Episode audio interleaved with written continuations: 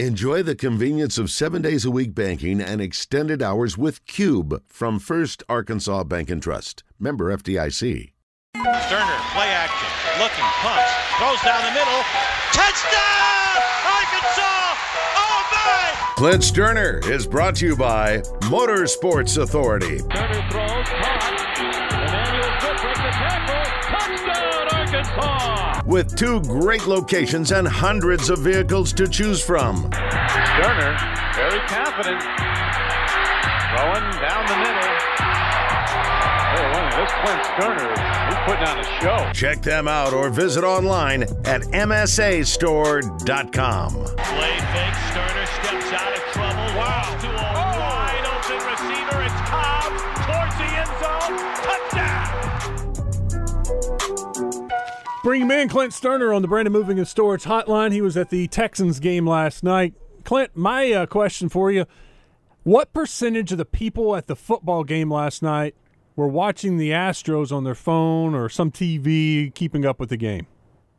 Oh, the one smart thing the Texans did last night was they actually had the Astros Phillies World Series Game 5 on in all the walkways and up near the concession stands and things of that nature. So you could literally. I was in a suite. We had action to the. We could see the game obviously and the football game as well. But everybody had the option of walking up the aisle and watching the Astros Philly. So that was actually a good thing they did.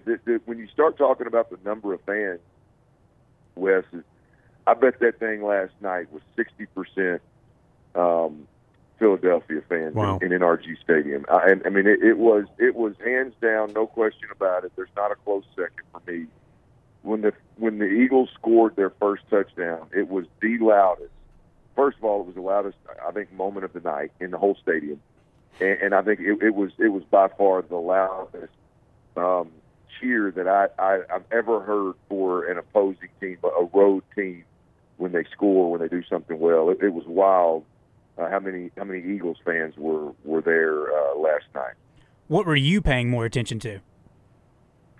I was paying more attention to the football game, but only because I do the post-game shows. So, I mean, I had to do 3 hours of radio right afterwards, after the game last night, and so I had to make sure I had my talking points and knew what the hell I was going to say. So my eyes were tighter on the football game, but you know, at the big moments of the baseball game, I was able to get back in and see. Were there audible cheers from either Phillies fans or Astros fans when something big happened in the baseball game at the stadium? Could you tell that something just happened? Oh yeah, no question about it. Yeah, you could tell. You could tell. I mean, a lot of it was coming from my suite as well. It was actually our radio station suite, so we've got the second largest suite at NRG Stadium, and so we probably had 8 people in there. So a lot of what I heard was coming directly from our suite, but I would only imagine that wherever people were watching the game, that would happen. They also, the Texans, you know, they when the Astros did score a run, they would announce it and play it on the big screen out above the field, on the jumbotron, if you will, and the place would go crazy as well. So that's about all the Houston fans had to cheer for last night. So again, if the Eagles touchdown wasn't the loudest moment of the game last night, it was one of the highlights when they showed the Astros scoring a run. Do you think you guys as quarterback has showed enough to not draft one this year? No, I don't think anything's gone on in Houston at any position at this point in time. I mean, they're starting 8 young guys, and so they're clearly not going to draft the same positions that they drafted last year. Derek Stingley Jr. at corner, Jalen Petrie at safety. You know, they've got put some pieces in place, but when you start talking about like game changing, franchise-type players, organization-changing, building blocks. You know, they on the offensive side of football, they hadn't found any of those guys. They haven't found their play caller. They haven't found their quarterback. And so that's one of the things in Houston that's a major problem, is they've spent 2 years of really spinning their wheels and have made, relative to the big, you know, the when you start building a program and you want to check boxes of what are the most important pieces to find and to solidify, they haven't made any progress there in 2 years, and so that's one of my biggest concerns for what's going on in Houston right now. Is, boy, and it was my concern when it was happening too. I mean, there was a lot of you know, around Houston. They hired David Culley down here, and it was the worst situation that I've ever seen a franchise, college or pro, in. I mean, they were, it was as dysfunctional as anybody could ever imagine, plus 10.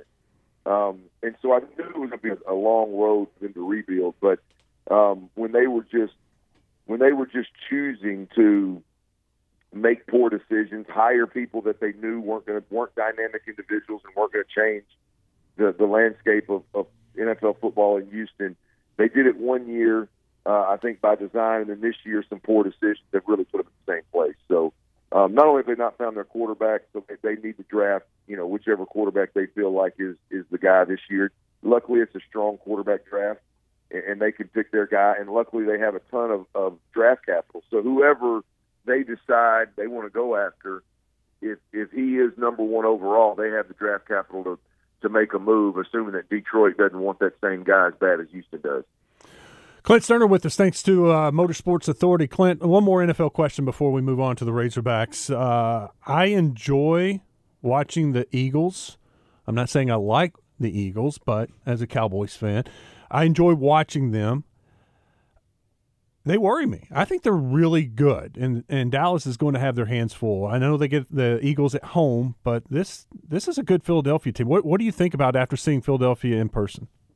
I think it's the best. I think it's the best football team in the NFC. I think when you butt them up against Kansas City and Buffalo, I think they're clearly a rung below those two football teams. If we're talking Super Bowl, and if we're talking best teams in all of football. I think when you watch Buffalo, or when I watch Buffalo, and even I think Kansas City's come back to earth a little bit without Tyreek Hill, but you know, the stats will tell you different. So who am I? But when you watch those two teams play, you know, I think Philly is a rung below. When we're talking NFC football, I think they're clearly the class of the NFC at this point in time, with Green Bay and the LA Rams and the Arizona Cardinals, the Tampa Bay Buccaneers, and you know, all these teams are below 500. Half of them, I don't see how they get back above 500 or get back to being relevant. So, you know, when you got to look at this thing and say the Eagles are running away with the NFC, and I think that the team that is closest to them is the Dallas Cowboys. I really do. I think that with Dak back, I think they're only going to get better the more time Dak gets, and with that defense playing the way they are. I think they're nipping at the heels of the Philadelphia Eagles at this point in time. The NFC is weak right now, and the Philadelphia Eagles, and to be honest, the Dallas Cowboys are taking full advantage of it. Clint Stoerner with us on the Brandon Moving and Storage Hotline. All right, Arkansas's got Liberty. What do you think about this Liberty team and Arkansas's matchup? Well, look, I mean, I'd be lying to you if I sat here and told you I studied the hell out of Liberty. I don't know a whole lot about what it is that they do and don't do week in, week out. I know this. I know it's very. When I look at U3s, I see Bobby Petrino. I think you got an offensive mind there that is capable of really, you know, just surgically dissecting this defense that's already struggling. People, you know, I hear a lot of folks talking about, well, they got healthier over the break, and I mean, this defense is still, when you're talking about versus a good offensive play caller that has his guys trained up, and it's a well-oiled machine, this defense is going to struggle mightily. Now, luckily, Liberty's got a quarterback problem. Mm-hmm. Liberty's got a quarterback problem, and we don't know who's going to play. We don't know, you know, what the most important position on the field is going to look like for Liberty. And as good as the Bobby Petrinos and the U Freezes are, you know, of the world, there's one thing that can slow them down, and that's quarterback problems. So, you know, that's in Arkansas's favor, obviously. But again, guys, you know, to me, this is one of those ball games. I know this is a low-hanging fruit type of opinion, but it's just the case with the style of ball that Arkansas is playing now. And when they play an opponent that don't have the same Jimmys and Joes and are sick here or injured here or there, Arkansas should go in there and from the jump be able to dominate the line of scrimmage on both sides of the football, and ultimately they should be able to squeeze these guys out. I mean, just over a four-quarter span, don't make – what we talked about last week, Wes, fast start, don't turn the football over, and Arkansas wins this game convincingly. I believe it's the same thing this week with Liberty. If you eliminate the early turnovers, you eliminate creative on the first play of the game and put ourselves in a situation where we're second and 20. Like, we don't need to do those things. And if Arkansas doesn't, then I think they, down the stretch here, there may be a little scare here, there, kind of like Bobby Petrino. I think down the stretch, I think Arkansas is able to choke them out and ultimately, win this game convincingly at the end. All right, two big SEC games I want to get to, and your thoughts on Tennessee, Georgia is the first.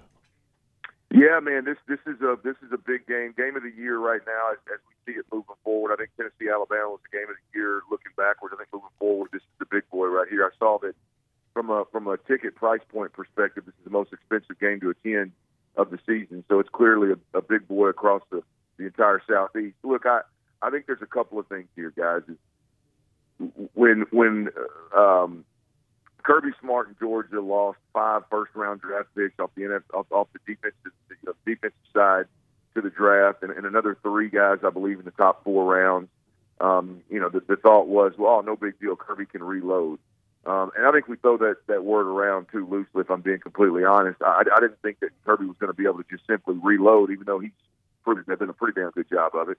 At the end of the day, you look at Georgia, they've given up 20-plus points 3 times this year already. Last year, that defense, they did it one time against Alabama in the SEC Championship. And so this defense is not as good as the Georgia defense of last year, which, again, I know I'm not making any big, bold statement here. Hell, I don't think they'll ever have a defense as good as last year's defense.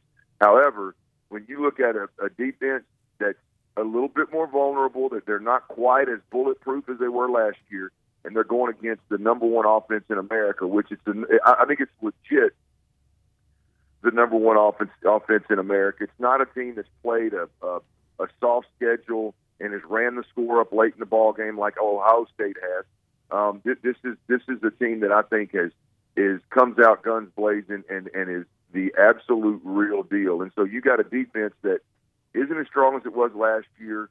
Kirby's won with that defense. And now he's got the biggest, the best show in college football offensively coming to town. That matchup is going to be must-see TV. Let's move down to Death Valley. LSU hosting Alabama, night game. Bama favored big, 2 touchdowns. Can LSU pull it out? Yeah, look, this is LSU is my – what the hell was I thinking moment before the season started. I did not think Brian Kelly would be able to turn this thing around as quickly as he did. I thought that program was in like Houston Texans like shambles at LSU, and I didn't think Brian Kelly's dancing and his accent and all that would play well in Baton Rouge. Boy, was I wrong. 6-2, number 10 in the country right now, and that's legit. They've been good on defense all year. The offense is kind of starting to come around a little bit. Jaden Daniels is playing some pretty dang good football and getting better in that offense, and so they're a problem, man. I picked LSU in this ball game, man. LSU at home versus Alabama. I like the Tigers to win this. If I'm gonna be wrong on Brian Kelly, hell, let's be wrong. Top 5 kind of wrong. Man. Let's ride. Clint's putting all of his chips in on Brian Kelly and the LSU Tigers. I know you talk a lot of Aggies there in Houston. They're a 3-point favorite against Florida at home. I watched Florida against Georgia, and I tell you what, they impressed me more than I thought I would be impressed. But then again, I watched A&M, and I think they got their quarterback. I like the young freshman, Clint. What's the talk about with Florida and A&M there in Houston? Well, we hadn't talked a whole hell of a lot of them since about a month ago. My producer's in Aggie. About a month ago, it was before the South Carolina game, so maybe 3 weeks ago. I said, "Man, does A&M even? Do they even?" get to bowl eligible?" And boy, you'd have thought I dog cussed him or something. Boy, he called me every name under the sun. And here we sit, and they got 3 wins with 4 to play. And the question is, will they get to bowl eligible? Look, I don't know how in the hell A&M is favored against any SEC opponent. If I'm being completely honest, maybe not named Vanderbilt at this point. I think Florida runs this game and beats them by 2 scores. So the thing about Florida is they're inconsistent. Anthony Richardson, the quarterback, he shows up whenever he wants to, and then he just no-shows other times. I think Florida has the ability to go in there and score 28-plus points, and I've watched A&M damn near every game this year. I mean, that they will have to move mountains to break 20. And so I just think Florida wins this ball game simply because A&M can't score points, much less score enough to keep up with them. Well, and you hit on something. The over-under is 55.5. I don't see any way that's going over. Well, the thing, Wes, the scary thing is that, one, we don't know much about A&M's quarterback. He looked good in the barrage of RPO things early last week in that ball game, but then it clearly they adjusted and the defense adjusted, and he couldn't move the ball. They couldn't protect him. So you do have the ability for them to put together, you know, a good quarter of offensive football that could result in points. I'm going to tell you, Anthony Richardson.